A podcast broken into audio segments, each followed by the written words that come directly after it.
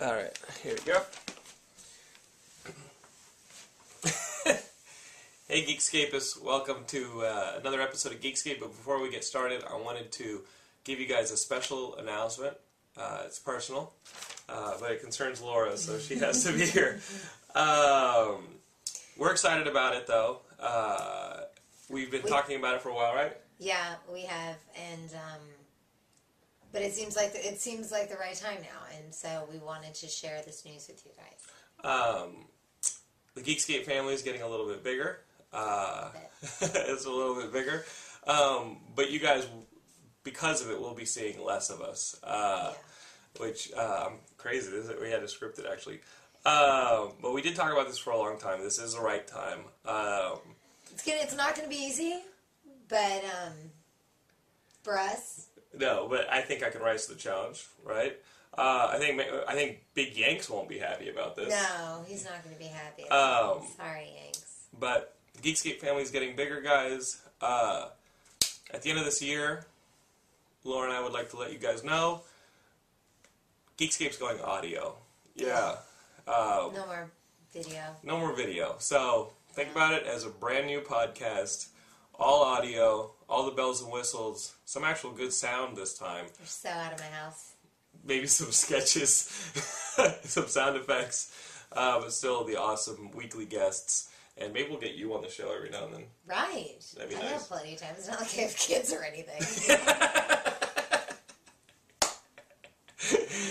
You have them. Mwah! Thanks, guys.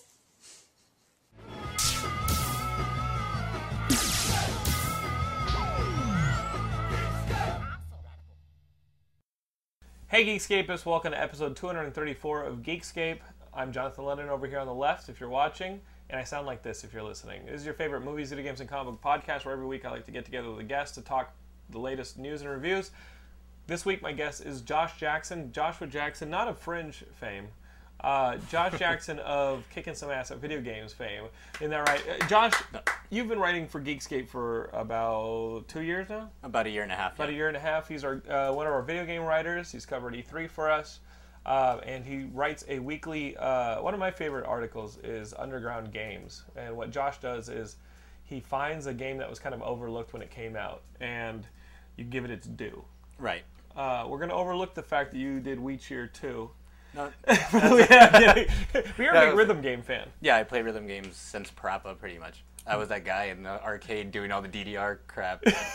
like, PaRappa the Rapper. yeah.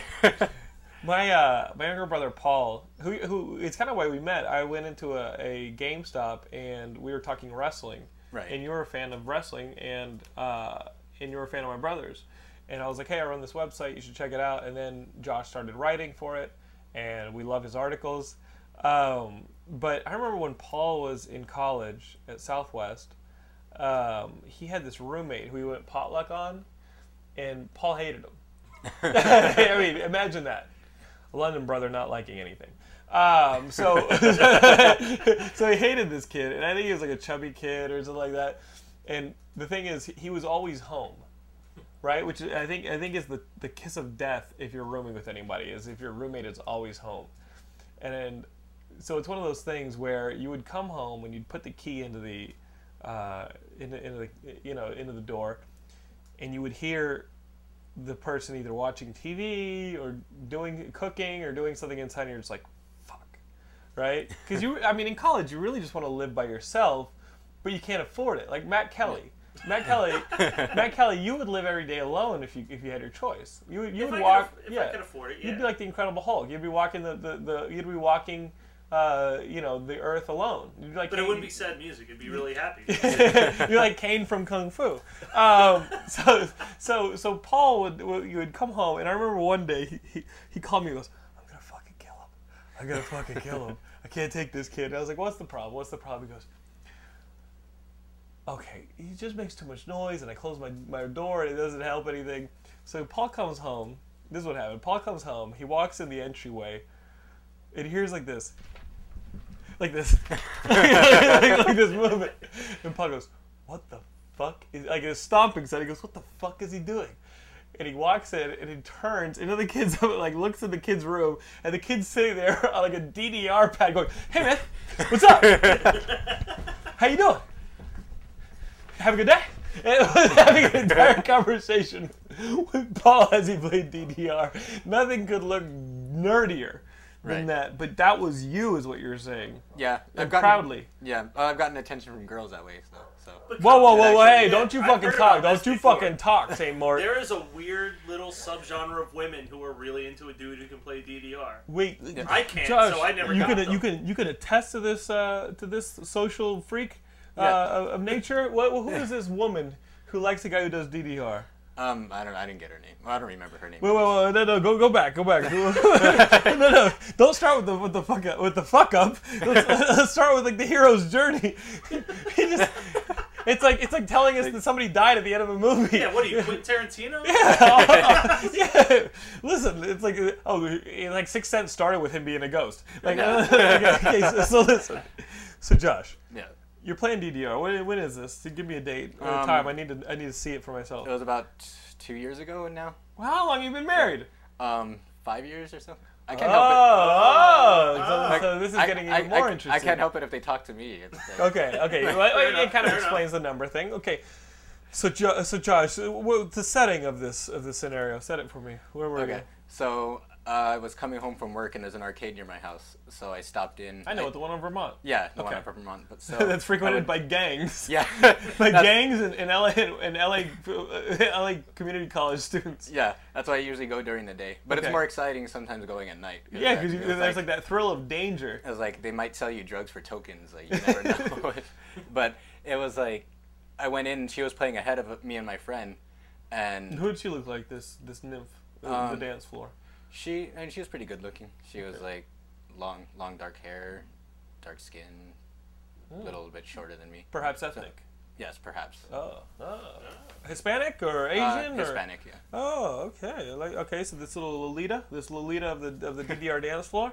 So she was playing like on some of the easier levels, and then so that was my turn. It Did was, that turn you off that she was playing at an unskilled level, or was like, or did you get like a oh, like a teacher thing or two? It's kind of like a teacher thing, yeah. So then, I mean, at first when I went up, it was me and my friend, and uh, I had played one of the songs on expert, and then he had played on standard. And then keep in mind, he was he's the single one. I'm married, so Right. I played the first song, and then she comes up to me and she's like, "Oh, like you're pretty good." And You're pretty good. You played on expert. Yeah. And you rocked it, right? Yeah, of course. So Okay. Oh, oh, shit. okay. So the girl comes up to you after you finish this song. Do you remember the song? Oh, is there? Okay. um, I don't. I think it was Rhythm and Police. So you finish this song on DDR, the arcade. Yeah. You finish on expert, and this this this Lolita, Right. dark-haired Hispanic woman, comes over to you, sultry like. I noticed that you play very well. you know, she's, she's got to have, you know, she's got to have that kind of kind of voice, right? Yeah. We got to set the scene. It sounds like the plot line of a Step Up movie. so Yeah, yeah, yeah. Perhaps you can dance for me sometime. so what did she ask you? And then when it was her turn again, she was like, "Oh, could you give me some tips, or could you show me how to, or what songs are good to play?" And then so my friend is like really eager to talk to her. Yeah, he's like, "Oh, I can. She's like, no, you suck. And then she was like literally practically what happened. So he goes, "Well, like I know a song. This song's good." And then she pretty much looks over, around him over to me, and she's like, "Which song's good to play?" so You, the attractive one. What's wrong with your friend? Is he like in a wheelchair or something? He would be playing DDR very well at that point. No, no, Like, what's he- wrong with him? I mean, he's pretty good. He just wasn't playing on expert, I guess. It had nothing to do with looks, did it? It was all about ability. I I hope so. You got both, Josh. You got both. So It's I. I, I like to think so. the friend is like that mutant in the end of a RoboCop who's like, "Help me!" End that toxic waste, he just explodes all over the screen. So, so you play. Right. Oh, so you showed her. Yeah. You didn't say, "Hey, I'm married." Um. Well, no, I didn't say that.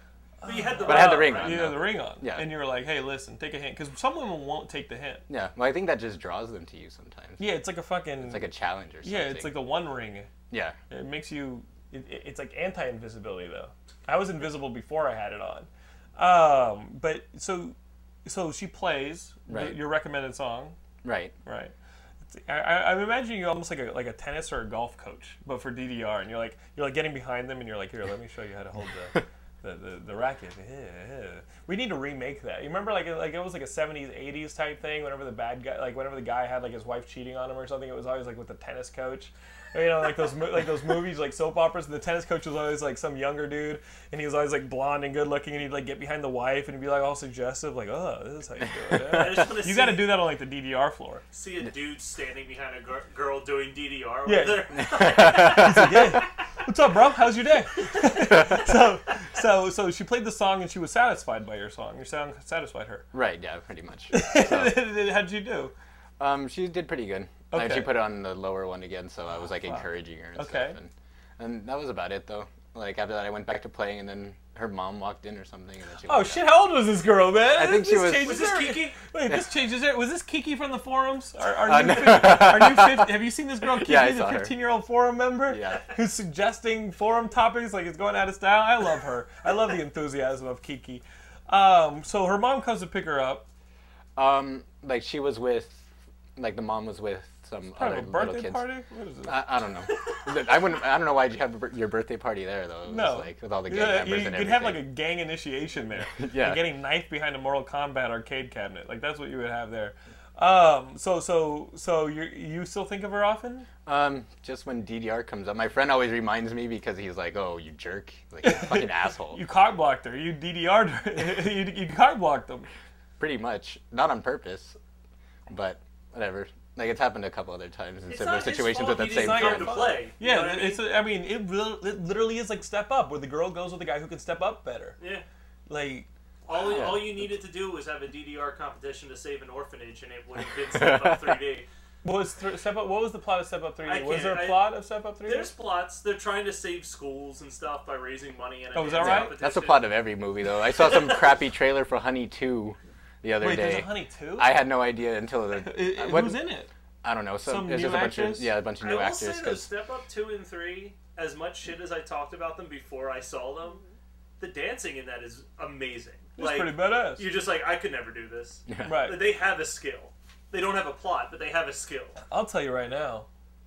I took my wife to Cirque du Soleil. Yeah, pretty gay, right?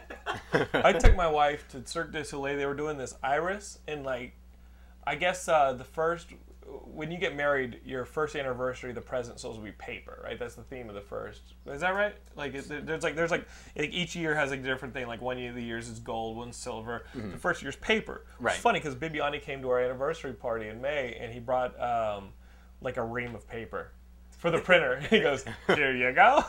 um, and so I got so I got her tickets, paper tickets, to go see Cirque du Soleil, and uh, and they were doing this thing called Iris, which is a celebration of the history of film, and it's at the Kodak. And the Kodak is incredible. Uh, Going, have you ever been to the Kodak Theater on Hollywood? yeah. What'd you What'd you see there? Um, it was one of the E3 press conferences Mm-hmm. one year. So Kodak Theater was incredible. It just a really amazing theater. And then the Cirque du Soleil. I mean, we've all seen Knocked Up. see where they go to Cirque du Soleil there's a bunch of weird shit. And if you go see this thing, there is weird shit.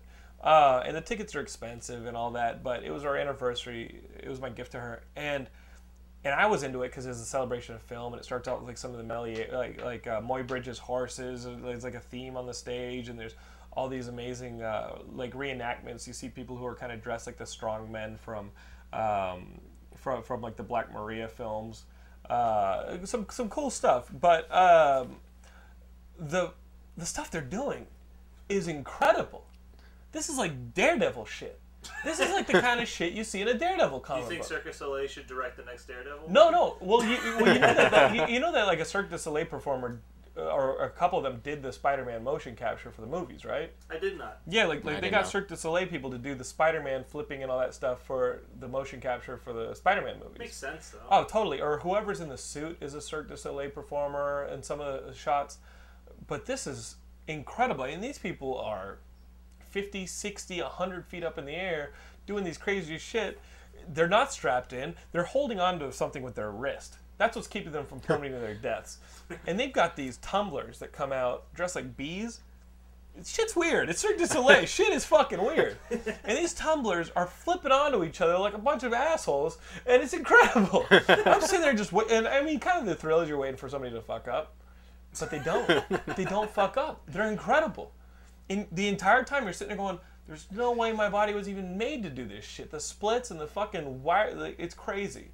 There's a sequence at the at the end where they do this film noir segment, and they're running around rooftops and shadows and jumping around trampolines and flipping up in the air. It's incredible. Uh, guys, if you have 200 bucks to spend on a date, um, take your wife or your girlfriend to see this Cirque du Soleil thing. Because I was one of those dudes who's like, I'm too macho for the Cirque du Soleil. hey, look at these mooks right here. I don't need to go to no Cirque du Soleil. And I went, stay home and watch Bird Hey. I, listen, I know you want to see the Cirque du Soleil, but let me tell you how it's going to play out. We're going to stay at home. I'm going to watch Bird Birdemic, and I'm going to eat a pizza off the top of your head while you blow me. That is the perfect anniversary Yeah. right there.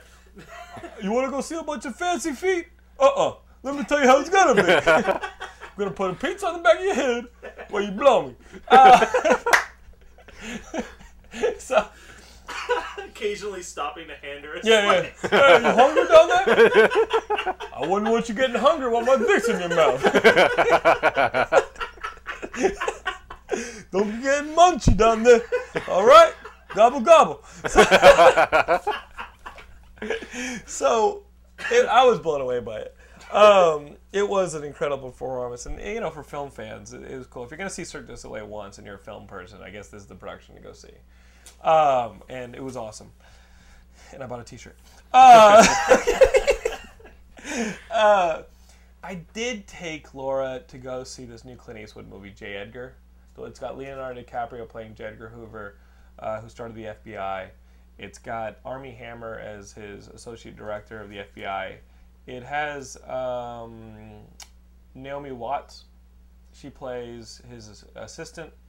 Um, and basically, it goes through the history of J. Edgar Hoover, uh, starting out in the in like 1919, working as a you know I think he's 20 or so at this point, and he's working for a guy who is in charge of stomping out like a Bolshevik revolt in the United States, right? Like uh, like domestic terrorism. In 1919, they're literally putting bombs in people's homes, right? Um, and so he was the first person to say, "Listen, we shouldn't throw away evidence." Which is crazy in this day and age to think that there was a, that there was a, a time when police would just say, "Hey, we didn't catch the person red-handed," and they wouldn't look into things like like people thought he was crazy for wanting to do fingerprints to collect fingerprints on people. They thought that fingerprints was a BS science. Yeah. And now fingerprinting is everything. it seems like whenever you go to a crime scene, the first thing they check for, I guess, is fingerprints. You don't want to dirty up the crime scene because of fingerprints. And he was somebody about who was really determined to keep crime scenes pristine and to collect evidence. Um, there's a large portion of the, of the movie that uh, deals with the Lindbergh case. You know the Lindbergh case? Right. The, Yeah. the most famous person in the 20th century was Charles Lindbergh, and his baby was taken from him. And they went looking for the for the for the kid, but the New Jersey police and sheriffs uh, and detectives were the officials on the case, and this new fledgling FBI, led by J. Edgar and his assistant, played by Armie Hammer, uh, were kind of dismissed by local authorities, and they weren't able to collect the evidence effectively. And if you just do a Google search, you'll see how that case turned out. Um, and so the movie kind of plays like a historical film should, but would, are you going to get anything from it that you're not going to get watching a documentary on like the History Channel? Not really. you know, the movie uh, is way too long, uh, and the performances are okay. I thought that they were a little bit too deliberate. You could tell that uh, they were going for it. Does that make sense? "Quote unquote," going for it. Yeah. Like, Right. there's an Oscar to be had. Let's go for it. So, so, so everything was. Uh, uh, the, the, it didn't feel like any of the moves or any of the decisions were natural decisions. Like, so you, like what- you'd be where would you person. rank it with like other Clint Eastwood directing? Like it sounds like I thi- I think that- I- describing, like, I- I- Flags of Our Fathers. Yeah, it's it, Letters to it- it's a lot like Flags of Our Fathers. Right. like Clint Eastwood gets in this mode, and it's weird because as an actor, you'd think that, he, that the acting in the movie would be a lot more natural, but he gets in this mode where it's like everybody's like, now I stare into the camera, and I make sure they know it means something. But a lot of the historical stuff in the movie is told in flashbacks as he's putting together his book. He's narrating his book uh, verbally to different people coming in and typing it. Um, and one of the things that it is really heavy on is his relationship with Armie Hammer's character, his associate director of the FBI, and how they totally had a, like an unrequited, unfulfilled love for each other, and they grow to old age in the film, which the makeup on him is pretty good. The makeup on Armie Hammer's character is not so good. He, felt, he looked like Max Headroom. Like, like, like it- I mean, I really felt bad because you know from watching The Social Network, Armie Hammer's a good player, a good actor. He played the uh, the Winklevoss twins. Yeah. And he, I mean, he played both Winklevosses. And he's an incredible actor, but like you cover him in like four feet of makeup, and it was like, "Ugh." at that point, just get an older actor to do it. You know what I mean? Um, Did they cover the cross dressing? uh, there's a sequence where his mother has just died, and he takes his her dress and he like puts it on himself, and like goes to like her rosary, and is like he just kind of puts it up against himself. Not not really heavy on that stuff, but I like like towards the end of the movie when you see that these two older men are dying, and the FBI has turned into something much bigger than like the four people that it started as, and it's kind of his legacy. But now he's starting to keep records on Nixon and a bunch of people who, you know, it, it's just grown beyond. It's grown beyond him, and he's starting to make enemies. And at the point where he died, if he had continued down the path, the movie kind of argues that he would have destroyed his legacy. He would have turned into just a giant asshole, right? Um, but but you see our, him and uh, but by that point the movie's kind of focusing on him and his relationship with this other dude, and uh, and they're old. And there's flashbacks and to them being younger and going to like horse races and shit. And I turn to my wife and go, "This is the gay notebook." Is it It's just- it's- Immortals? We'll we'll segue to Immortals soon, but, but but literally the movie is structured like The Notebook. Like remember that Gina Nolan and uh, in who's the old, who the, who's the guy who played the older actor in The I watched that movie one Dude, time. I watched was it once too, but it left a scar. like the Notebook is like it's older people like going like, "Hey, we used to be young and we used to fuck, we used to look good," you know, like, like, like that. Like, that- like this movie was literally the Notebook My, my brother, for old people, for gay people, My brother used, which is already gay. my brother likes to do a double feature of watching Fifty First Dates and then following it with the Notebook. And he's just like, it's, pretty kind of the pathway that it goes. Yeah, but J. Edgar, I, I, I'm not gonna recommend the movie because it's just too dry and too vanilla. You know, it, it wasn't interesting. Even with that stuff thrown in it, it wasn't an interesting movie because it was shot so vanilla. Is really the, the word that Laura used to describe it. and I agree with her. Um, But if you watch the documentary instead of the movie, you don't get Leonardo DiCaprio though. yeah, and his performance is pretty good, but it didn't have any of the energy that some Do you his think they'll get stuff- the Oscar that they were aiming for? No. Nope, I don't. maybe for production design, um, maybe for makeup. Although that Armie Hammer, I mean, he looked like Lurch. It was crazy. it was not good makeup. He was like, I'm like, oh shit, Armie Hammer, you're a good actor. Don't don't be doing this to him. Um, and some of the other makeup was phenomenal. His his makeup, I mean, J. Edgar makeup's amazing. Um, Ian Kerner and I went to see Immortals. Fuck And- you guys. First off, all right. Yeah, I don't know why you went to see it. No, I know why I went to see it because I do a show called Geekscape every week, and that was the genre movie of the weekend, right? That was the movie that is most for the geeks. It looked like 300. It, lo- it meets Clash of the Titans, which literally is what it is. Um, and I had to fucking see it to let you guys know. And I was like, you know what? This isn't going to be good, but I'm going to call Ian Kerner. And Ian Kerner said it's not going to be good, but fuck it. We're going to go see it in 3D. Tarsem directed it. If you guys have seen The Fall or The Cell, they should have named this. Well, they did.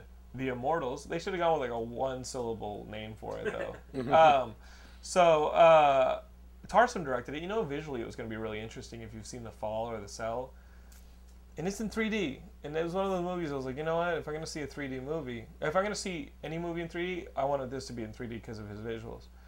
And it's literally just a boring movie, which sucks because it, the visuals are really cool. You've got Mickey Rourke uh, as as like King Hyperion, I believe, and he has to uh, he wants to take over the damn world, but in order to take over the, the entire uh, world, he needs this bow, which has been thrown out by the gods during their ancient war with these things called the Titans, which are encased underground under Mount Tartarus. So basically, Mickey Rourke wants to get the bow so he can release the Titans and become king.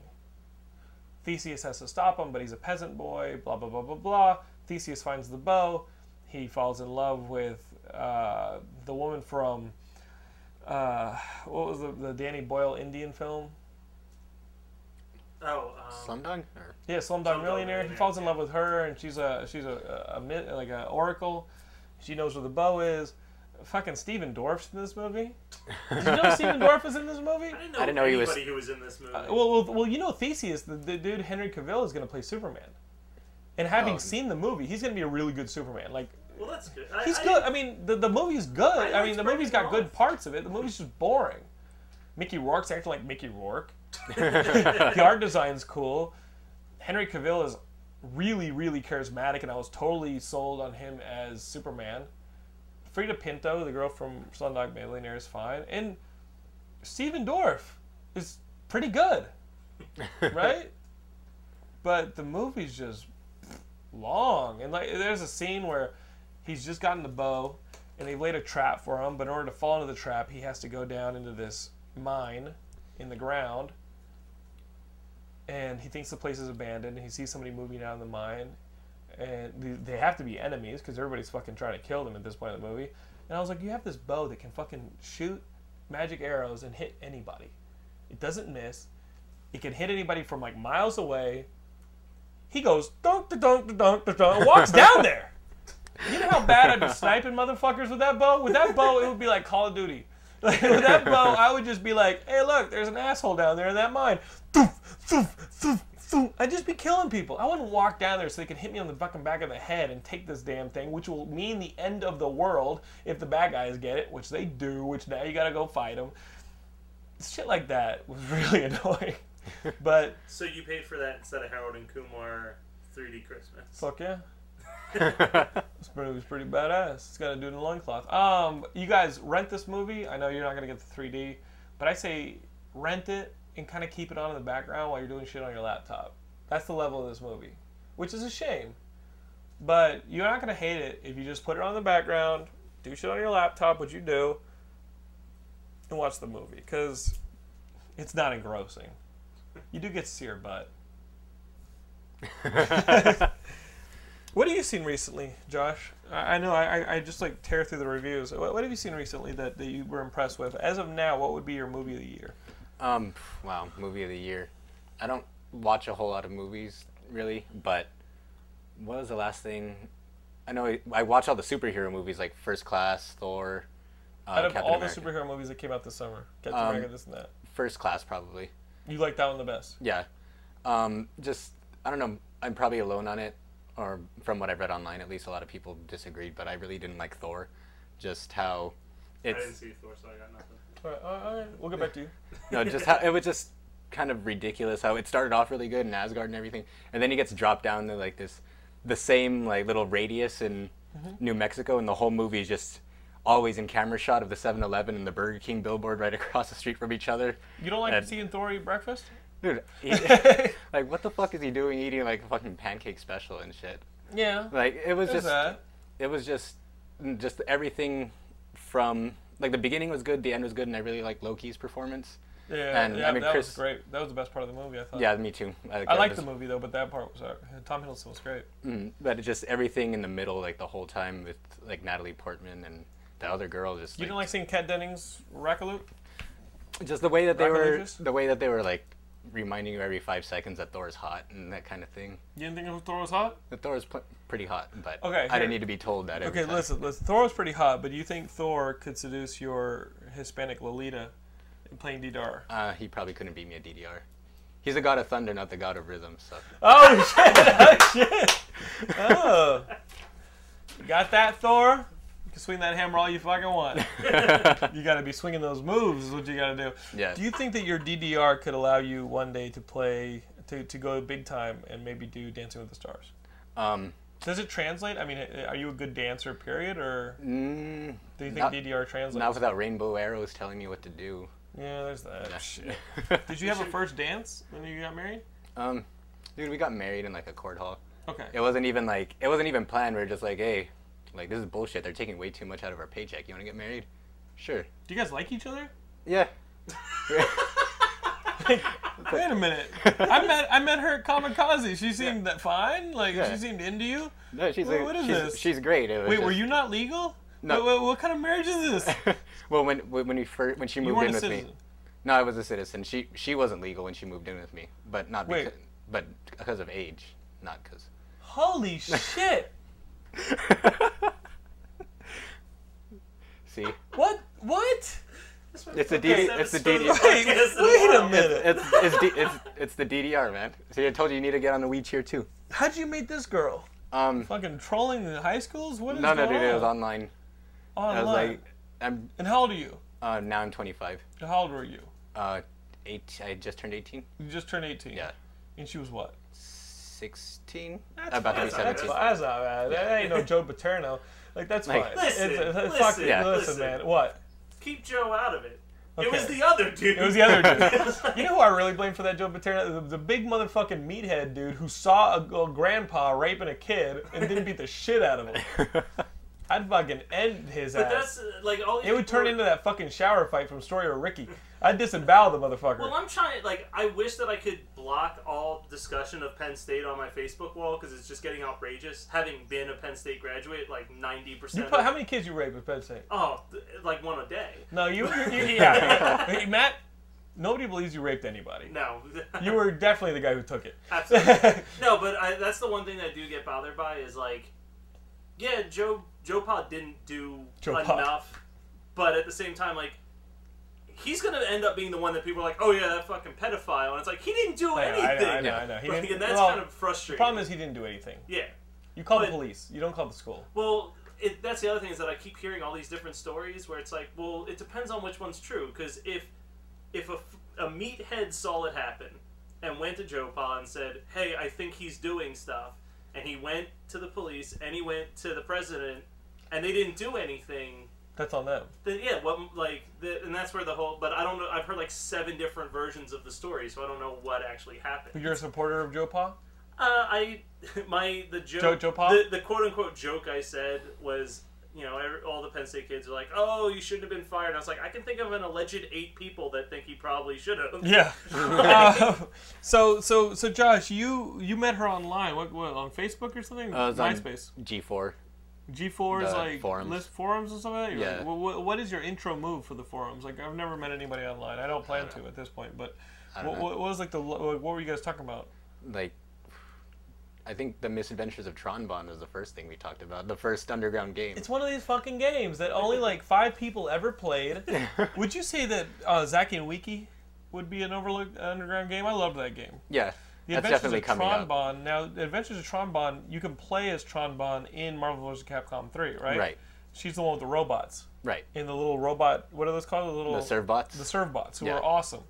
Uh, okay, so she that that was an original game. She was like, "Oh, you know about this game too?" Da, da, da, da, da, da. The music started. yeah, pretty much. And then from there it was more about Inuyasha, the anime. Inuyasha the anime. Yeah. And that is your favorite anime of all time. Um, it's up there. I don't know about of all time. I've never seen it. it's I, the I only anime I, have actually watched from start to finish Inuyasha. Really? because I, I had friends who were really into it so when we'd hang out they were always But watching What is it about? It's um, it's about this girl who gets transported back into feudal Japan, and meets this uh, half demon. He's like a half dog, half human character, and at first he's kind of like a bad guy, but then they have to travel around to collect all these jewel shards. This is bullshit. Yeah. So Wait, what? anime This shit's crazy. Yeah. anime's always bullshit and crazy And then Wait. eventually it's like he hates her because he look she looks like she's a reincarnation of his ex girlfriend. Huh? Then his ex girlfriend gets revived and he's still in love with her, and then they're fighting each other, and then more people show up who are in love with each other, and You then like they're all this trying to crazy kill. shit? Yeah, of course. and soundtracks by Do As Infinity the only Japanese rock band I like Right. So So I'm gonna watch this. yeah, I've- Inuyasha. the thing was, um, it recently came back up with us because we wa- we watched the first like five seasons, Okay. then it really kind of started to suck, so we gave it up. And recently in Japan, like they had canceled the series because they got tired of making it, pretty much. But This shit's too crazy. Let's cancel it. but like once uh, about a year ago in Japan, they got all the voice actors back together and just did a shorter version of the last chapters of the manga that they never animated, and we watched that on Hulu, and we're like, holy shit, the end was awesome. It we was need to watch the whole thing over again, Now, even the did shitty you read the manga? Um, bits and pieces. Like once they stopped, once the anime stopped, I kind of read. Just I read catch what. yourself up. Yeah, read what they didn't animate up until. But you point. think the animated version is the way to go? Yeah, like the the first part of the series that ran for I think seven seasons. Um, Oh, jeez, I can never watch this. yeah, It's too much. like the first the first part of it was seven seasons, and seasons one through five were pretty good, and then six and seven were crap. And then it had just this half-assed, rushed ending that didn't have any kind of consequence because the story itself wasn't over. They just stopped animating it. Okay, so then, And then- how much was more, how much did they add on when they? Um, they did a one one season of 26 episodes, and, And they kind awesome. of yeah, it's awesome. There's nothing, no time wasted or anything. There's they no just get straight to the point. So Okay, what else would you suggest? Uh, well, I mean, you you're the guy who wrote Underground uh, uh, games. Did you really think Prinny was an underground game? Do you think a lot of people didn't play that game? I just think It was Disgaea. hard as hell. Yeah, I think Disgaea in general just gets is kind of a niche a niche uh, title in Mm-hmm. these series. So yeah, Prinny both Prinny games are really good. People were saying it's this weird thing with me. It was the same with Mega Man Zero. Everyone said Mega Man Zero Four was the easiest, but that was the only one I couldn't beat. And then Prinny Two, Why they is say. that? Master of the footwork. Ugh, I don't know. I think it was just because. I think it, for Mega Man Zero it was just because they gave you a hard difficulty and a normal difficulty, and the hard difficulty added more stage hazards, like you couldn't stand in a certain spot at one time. So, I, I'm more adaptable with the gameplay challenges. Mm-hmm. Like if you throw a shitload of enemies at me, if you throw a shitload of enemies at me, I can take them out. But if you put all these weird like gimmicks and stuff into the stage, it's harder to get used to They like they cheat. in a way. It was like the, there's one particular level where you couldn't stand in the light for more than five seconds or you'd die. What? You had to like hide under shadows and shit. So, but um, as far as Prinny, it was the second one I was getting through pretty quick, and then there's this one boss fight where you have to kill like 200 enemies, and I was playing it on hard mode where you, if you get hit once, you have to start over. Mhm. So, I my battery, I think It becomes a shooter at that point. pretty much, yeah, That's awful. yeah. It was. I mean, it would have if I wasn't so stubborn and put it on normal, I could have had an easier time. But I think my battery died, and that stage itself was like 30 minutes to an hour. You're not doing It was that one again. of it was one of those Mega Man ones where you know when you're close to the end of the game, they make you fight every boss in a row Right. before they make you fight some big boss. Yeah, Beautiful Joe did that. Is Yeah. that a Capcom thing? Like, what is that? It's just a Japanese thing, like a platformer thing. Remember so, Beautiful Joe did that? yeah, And then the second Beautiful Joe was no fun at all. yeah. I didn't like sec- the second one too much. Uh, what else would you recommend? What are some uh, some of the overlooked stuff that you would recommend in, in ma- manga and anime as well? Because that's something we don't cover a lot of on the show. Right. Um, just as far as lesser known games, uh, the next one I was probably going to cover was 3D Dot Game Heroes, which is kind of Mm-hmm. I really want to. I got my PS3 wanting that because it's like a Zelda game. yeah. It's just Is it's, that accurate? Yeah, it's 2D Zelda to a T. Like Mm-hmm. you have hook shots and crap. You have swords, shields, bows, and arrows. But there's It's also like- a creation element. yeah. What can you create? You can create maps. Um, maps, I'm not sure. Um, I know you can create uh, you can create your little characters. They have a lot of different ones that you could pre-select, and they have emblems and stuff that you can create for yourself to customize. I, you know, I see a game like that, and I just know, like Skyrim. I, I the Skyrim that came out this past week. I look at a game like that and all the different ways that, as if Fallout wasn't bad enough, all the different ways that you could change up your character or you could tweak things, and just how big and immersive the world was. And I, it's almost like I can't buy that game because I know it would be devastating to both my personal and professional life, which neither of them are all that great to begin with. so why the fuck would I want to throw more fire, uh, more wood on that fire? You know what I mean? Because those games just seem immense. right? Yeah, the, I And is remember. 3D The, Dot Heroes that immense? uh, not Or really. I- okay. I mean, it's kind of like an NES that. Zelda where there's a lot to explore, but if you just wanted to run through the story, you could be done with it in like five hours or so. Okay. All right. All right. I'll think about it. Yeah. But Skyrim, I have to steer clear of. Right, pretty much. Like I know I played Oblivion when it came out when the Xbox was fairly new, and I think I sunk 50 hours into it and didn't get shit done. Really? Yeah. What were you doing? Fishing? I was just doing side missions and stuff. Uh huh. Um, the only reason I stopped playing it is because one of the side one of the quest lines glitched and didn't let me continue. Oh, that's And awful. So, and I would have had to start the whole file over again. I thought that back, happened so- to me on Arkham City, Right. where I started the game up and it said "game corrupted," and it was after I had finished the storyline. I was just going to pick up Riddler clues and maybe finish the AR challenges and stuff like that, and it said "game file corrupted." Da da da, and I go no, and I stopped the game and I went back to my PS menu, Right. and I started it back up again, and it was normal. I was like, "Thank you, fucking thank you," because there's no way I was gonna play the Arkham City again. The game was a Yeah. lot of fun, and I loved it, but I'll play through it again as the game plus mode, Right. mode where it's a little bit harder and the, the villains are a little bit tougher. Um, but I don't know about playing normally back through. right, know? yeah. And then Arkham City is like what ten hours. That compared to that to Skyrim, your file gets corrupted and you that's two hundred Right. hours gone. Skyrim, so- I mean, but I'm watching these YouTube videos of people taking out dragons, and that shit just looked incredible. In the, the customization of weapons, the way that you could customize your character to go more into a fighter. I mean, just like a classic RPG, but Right. Down to the minutia that really take time. I can imagine sinking 100 hours in that game and not getting anything done because out of the loads of side quests Right. uh, I got to steer clear of that. And I say that, but now we got Skyward Sword coming out this coming weekend, and that supposedly is a game that you put 50 to 100 hours on. And it also has customizable weaponry and items. What, what are you seeing about that? I've been trying to stay clear. I've been on a media block of Zelda Okay. because I'm trying to stay away from spoilers and that type of thing. Right. But no, just from what And I'm they're just saying, the it- opposite. I'm like, oh, I got to read about Gerudo Desert. yeah, right. Right. No, but as far as from what I've heard, it's just it's supposed to be really one of the more immense Zelda games that they've made, as far as content and all the different things you can do. So I mean, it's exciting. Plus, I get a working Wiimote again with my game. So What do you mean? no, just because all of the bat, I had rechargeable batteries on all my Wiimotes and they all crapped out. So. Why not just get a new rechargeable battery? A- Josh, you are a peculiar man. I think we're learning a lot about you, but we like you.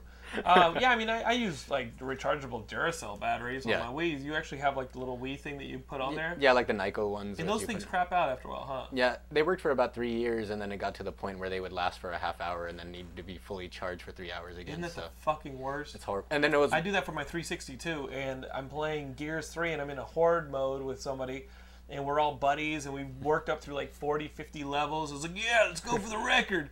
And all of a sudden, please replace your batteries. Please No. reconnect controller. That's the shit that comes up. Please reconnect your controller. I was like, I'll reconnect my controller right into the TV screen. no, all of my 360 controls are might as well be wired because I have to have them plugged in. Like the battery doesn't hold charges anymore at all. And these are the first party ones, so it's not like they're the cheap ass. Right. No, I get the uh, I get the I, I just get double A rechargeable double A's, and I always I always got some in the chamber, baby. I always keep some in the chamber. So if something like that happens, I just grab them, throw them in there, keep them in the chamber. Um, and, and Zelda is gonna be like that. Yeah. It's gonna be gross. Yeah, that's what they're saying. So The good news is though, um, the game that we got this week, New Super Mario Land, uh, New Super Mario 3D Land for the 3DS, is actually a very short game. right, You've played through the first world. I've played pretty much through the first four worlds. I'm at the last stage of the first fourth world when we tape this. Um, the levels on this game are relatively fairly short, and they're not really gimmicky, but they do show off what the 3DS can do with Right. uh, an adventure platform game. right. Yeah, the 3D effects are really good on it so far. I- Is it a big shame that they've waited six months to show us something like this? Yeah, I mean mean, it this should have. been a launch title, Yeah, it would have been good if they had launched with a Mario. That used to be their habit right? years ago. It was just every time that Well, they no, would no, launch no, a system would have. Not on not on the, the Wii. The Wii launched with No. with Twilight Princess. Right. Yeah. With GameCube was the first one. Well, if you count, if you don't count Luigi's Mansion, GameCube was the first one that I- didn't have a. I like count a- Luigi's Mansion. Okay. I, I played. Did you play through Luigi's Mansion? Yeah, I did. I played through that shit. yeah. I count Luigi. Hey, I count Luigi's Mansion. But but I, you really can't count Luigi's Mansion because it's not platforming. Right. Okay, so I was joking. Let's not count Luigi's Mansion. and did you play through uh, the the Mario Sunshine? Yeah, I did. Uh, That was a great game. Yeah, I I liked think a lot of people overlooked that game too. Yeah. It's mixed. Like I don't know, people just didn't like the water pack or what Mhm. it was, but I liked it a lot. So. Oh, there, there- there's a roller coaster level on there with the Bowser roller coaster. That's Right. amazing. Yeah. Um, but this game, Super Mario 3D Land, how are you liking it? So far, it's been really good. Just the platforming solid, the pace of the game. It feels like, even though it's a 3D game, it feels like they're trying to go more to the uh, to the pace of the old NES ones. Because the old NES stages, like Super Mario Brothers 3, each stage, if you knew what you were doing, could be finished in like a minute or two. Right. But it was just more about the exploration and finding everywhere that you can go and all the extra areas you can find and that type of thing. So I mean, I've only, like you were saying, I've only played through the first world so far. I'm starting the second one, but the little bit I've played of it, it's it's feeling just really solid all around. What I what I liked about it is that exploration, but it also reminds me of the the, the DS new Super Mario Brothers, Right. Or Super Mario the Super Mario Brothers that came out where you could play a little bit of co-op Mario and Luigi. Uh, The level designs in that was really creative. The world uh, designs in that were really creative, and the levels were short, but they ramped up the challenges. In this one, I'm still kind of waiting for them to ramp up some of the challenges. I did have a hiccup with a world with a level in World Three where they actually offered me the golden Tanuki suit, Right. which is something that we were talking about. Uh, Nintendo does this thing now where they say, "Oh, you're not. You seem to not be very good at this level. I'm going to condescend you and give you a golden Tanuki suit, where it's basically a gold star for the entirety of the level, and you can float as much as you want on the Tanuki suit." Uh, I took it. I had to. That level was so fucking hard, and it had so many pitfalls that I had to take it. Um, so yeah, I cheated a little bit. Um, what do you think about this trend that Nintendo's doing? Where and, and supposedly they do it in Zelda too, in the upcoming Right. Skyward Sword. Supposedly they do it with showing you how to beat the level. Right. I mean, it can't. To me, it can't hurt. Right. I mean, if it's always optional, so if you don't want to use it, you don't have to use it. I used it for the Yeah. first time in my life. I used it. Yeah. So sorry about that. I don't know how you're a gonna. jackass. Yeah, I don't know how you're gonna get your cred back after that. I have no cred. I've been doing Geekscape for five years. I have no cred. No, but it's just in general. I mean, it can't. It can't hurt. Mm-hmm. Like if someone doesn't play video games often, and then they need that little bit of extra help. But I don't think this would be a good introductory video game because it is a bit more of an advanced platforming as far as the levels design, and as much as I said earlier, it's, you feel, and you said it feels like a 2D uh, Mario. It does have a little bit of Mario Galaxy in it too. Right. It does have a little bit of those really cool designed levels where it kind of mind bends the perspective. Um, I think it's a great game, and I really wish it was a launch title. Supposedly, Nintendo, with a price drop on the 3DS, added with it the fact that we we're going to get this game and a Mario Kart 7 coming out in early Right. December. The sales have started to pick up Right. on the 3DS. Is it is it too late for Nintendo? Um, not at all. I think their big mistake, more than anything, was just, pri- for one thing, pricing it so high, because consumers in general are just used to Nintendo's products being cheaper than the competition, and just, in my opinion, just focusing on 3Ds really hurt them. Mm-hmm. Just in general, whenever it seems to me at least, whenever a system focus on the, focuses on the graphics and visuals over the actual content that's being put out on the system, no one really, you know, no one's really going to buy it just to be able to look at it. You need something to be able to play. You just described the 3DO. Remember the 3DO? Yes, it- In the early 90s, the 3DO. The only reason I wanted it was because it had a, a Wing Commander game. Right. Yeah. Like the 3DO, I mean, Google that. The 3DO was one of those amazing systems Yeah. that uh, you're just like, holy shit, um, the graphics are incredible. Nothing's ever going to top this. Which is kind of what we thought about the Sega CD. But, Right. um, but it was massively expensive. Wasn't the 3DO like 400 bucks? Yeah, I remember seeing it in the, playing the demos at the electronic shops. Was like, I'm never gonna buy this. Shit. Yeah, shit, they had so- at Electronics Boutique. Yeah. And we were like, yeah, this shit looks amazing, but nobody's going to buy it. It's $400. to this day, I don't think there's been a system that's come out and been $400. What was the PS3 at Oh, launch? six hundred. What? Six hundred dollars. The 3DO was 600 no, no, the PS3. Sorry, The PS3 was 600 What what what iteration of the PS3 was 600 uh, the launch. But what size? Uh, sixty gig, the fat one. Get the fuck out of Yeah. here. Really? That's part of the reason why they sales are $600? And their whole and they had no you good. know luck. some asshole bought that shit too. A couple assholes probably bought that. And then it's all burned up and shit because it was a, it was a, it was the first version of it, so it's a lot of bugs and crap, and it's burning up their TV. And I remember they didn't launch with anything, and one of their executives was like, "Well, we could, our brand's so popular, we could just we could have no games on it, and everyone would still buy it." And then fast forward to the launch, and no one bought it. Right. Their big thing too was advertising it as a cheap Blu-ray player, because at the time Blu-ray players on their own were like a grand. So Yeah, but PS3 now is starting to catch up. Right, Like yeah, three, like, like I think that Blu-ray HD DVD war between they and Microsoft really went in their favor right there. Right. When HD DVD looked like it wa- like was a wash, and Microsoft was like, uh oh. uh, what Microsoft did though was they empowered their online beyond anybody else, and not, Right. it wasn't just the the one year head start, but they really invested in their online right. culture. And I they had the five years to build it up to with the original Xbox, so Mm-hmm. five years or so. So I remember that's when I first jumped on it. So That's kind of what I wish we had more of, a, like, especially a Nintendo system, is like some Right. kind of online.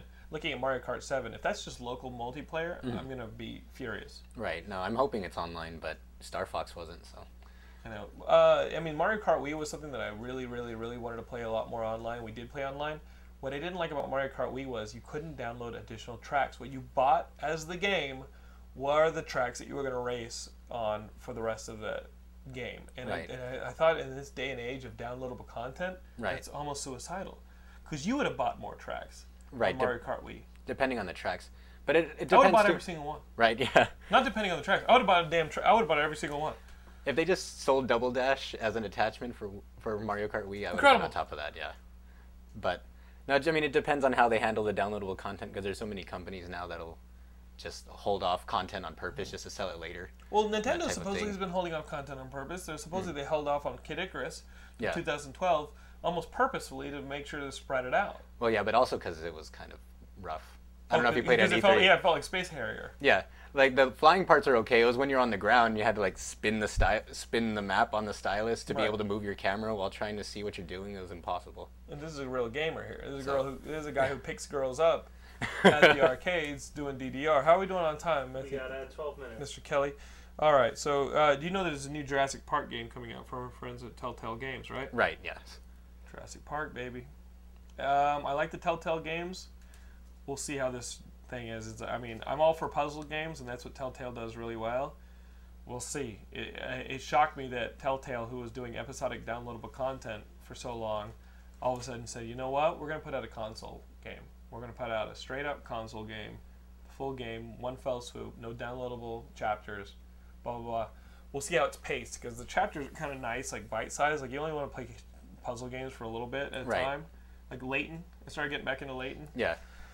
and you only want to play it like in little sittings. You know what I mean? Um, so that was cool. Um, let me mention real quick our friend Brock Laborde's book.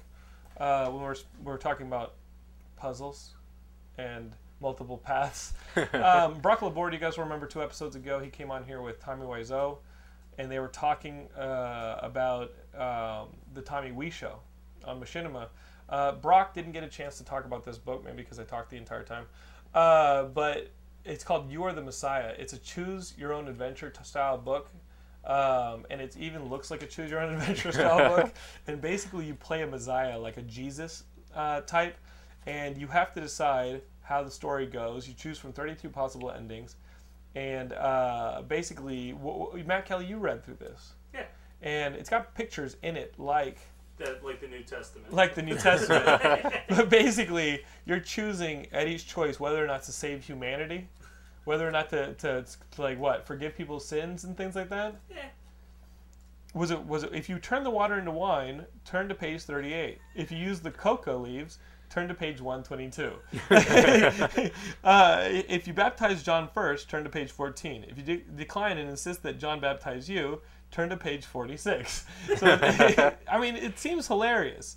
Uh, especially if you guys miss those old school. Uh, that's the thing. Like people want to do those choose your own adventure books again, but we've had we, we, we've had what 10 15 4, 20 years since we enjoyed choose your own adventure books I think the first one I read was by R.L. Stine. R.L. Stine Yeah. They were did a choose your own adventure book amusement park. Yeah, that was one of the first ones I read too. All the Goosebumps ones. Yeah. but but now that you're, But I you're always cheated. I would read what all the endings were and be like, "That's the one I want," and then try to work my way towards it. the good news is in life he's not getting anywhere near that ending he wants uh, it's called karma okay people like me I didn't I didn't Sorry, I just wanted to leave the amusement park alive. That's my. Goal. I didn't cheat I followed my gut Listen, you I died a an couple invincible times. suit.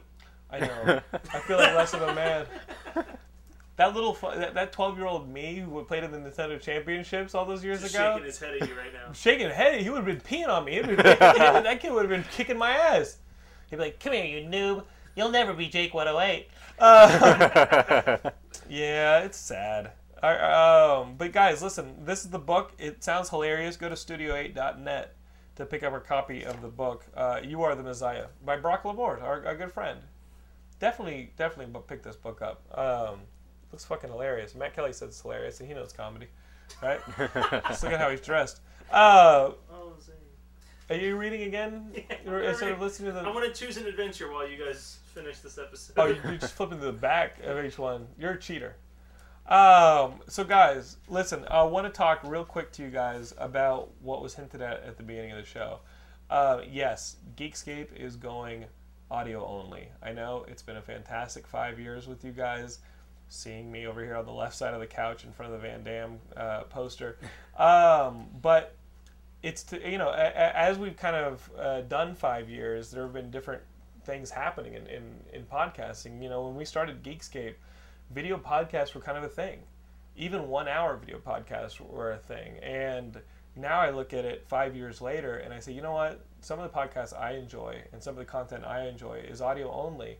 You know, uh, Marc Maron's show is audio only, and that's a, a podcast I think is fantastic.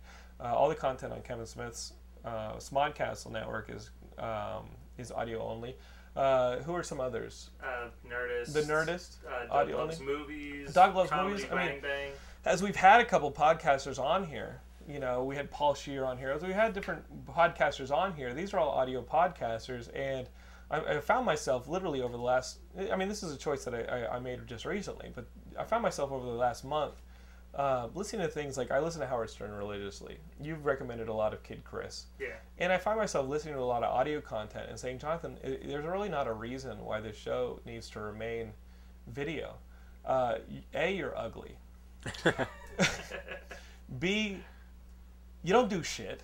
you sit on a couch in front of a fucking poster and make stupid facial expressions when the guest says something funny. You're like, uh, it, it, it doesn't need to be audio. Uh, uh, it doesn't need to be video. Thank you, Mr. Kelly. Uh, it, it doesn't need to be video. And you know what? If, if it's not video, it would. I mean, the video it allow it it causes me to take the episode, which we shoot on tape because of storage reasons. If it wasn't for storage, if it wasn't for the size of transfer files and, and, and, and bandwidth, this show, yeah, it would have been HD. But it's been DV this entire time. It's been it's been SD this entire time. Um, so it allows me to erase a lot of the. Uh, not I'm never going to erase the old episodes. You guys will always see older episodes. It allows me to use uh, the time that I would spend editing the video, and basically by editing, I really you know what I mean. Basically taking the video, encoding it, then putting uh, bumpers on it, maybe a couple titles, and uploading it and coding it, and da da da. And that stuff takes me a couple hours a week, and I have to schedule it around my time and th- this and that. But um, if I'm going to be shooting anything video, I want it to be narrative. I want it to be back towards why I moved out here. I want to make some more movies and things like that. Um, and I haven't done something like that in about a year. And I've really been kind of climbing the walls creatively. Uh, so even though I love doing Geekscape, I don't think Geekscape necessarily has to be video anymore.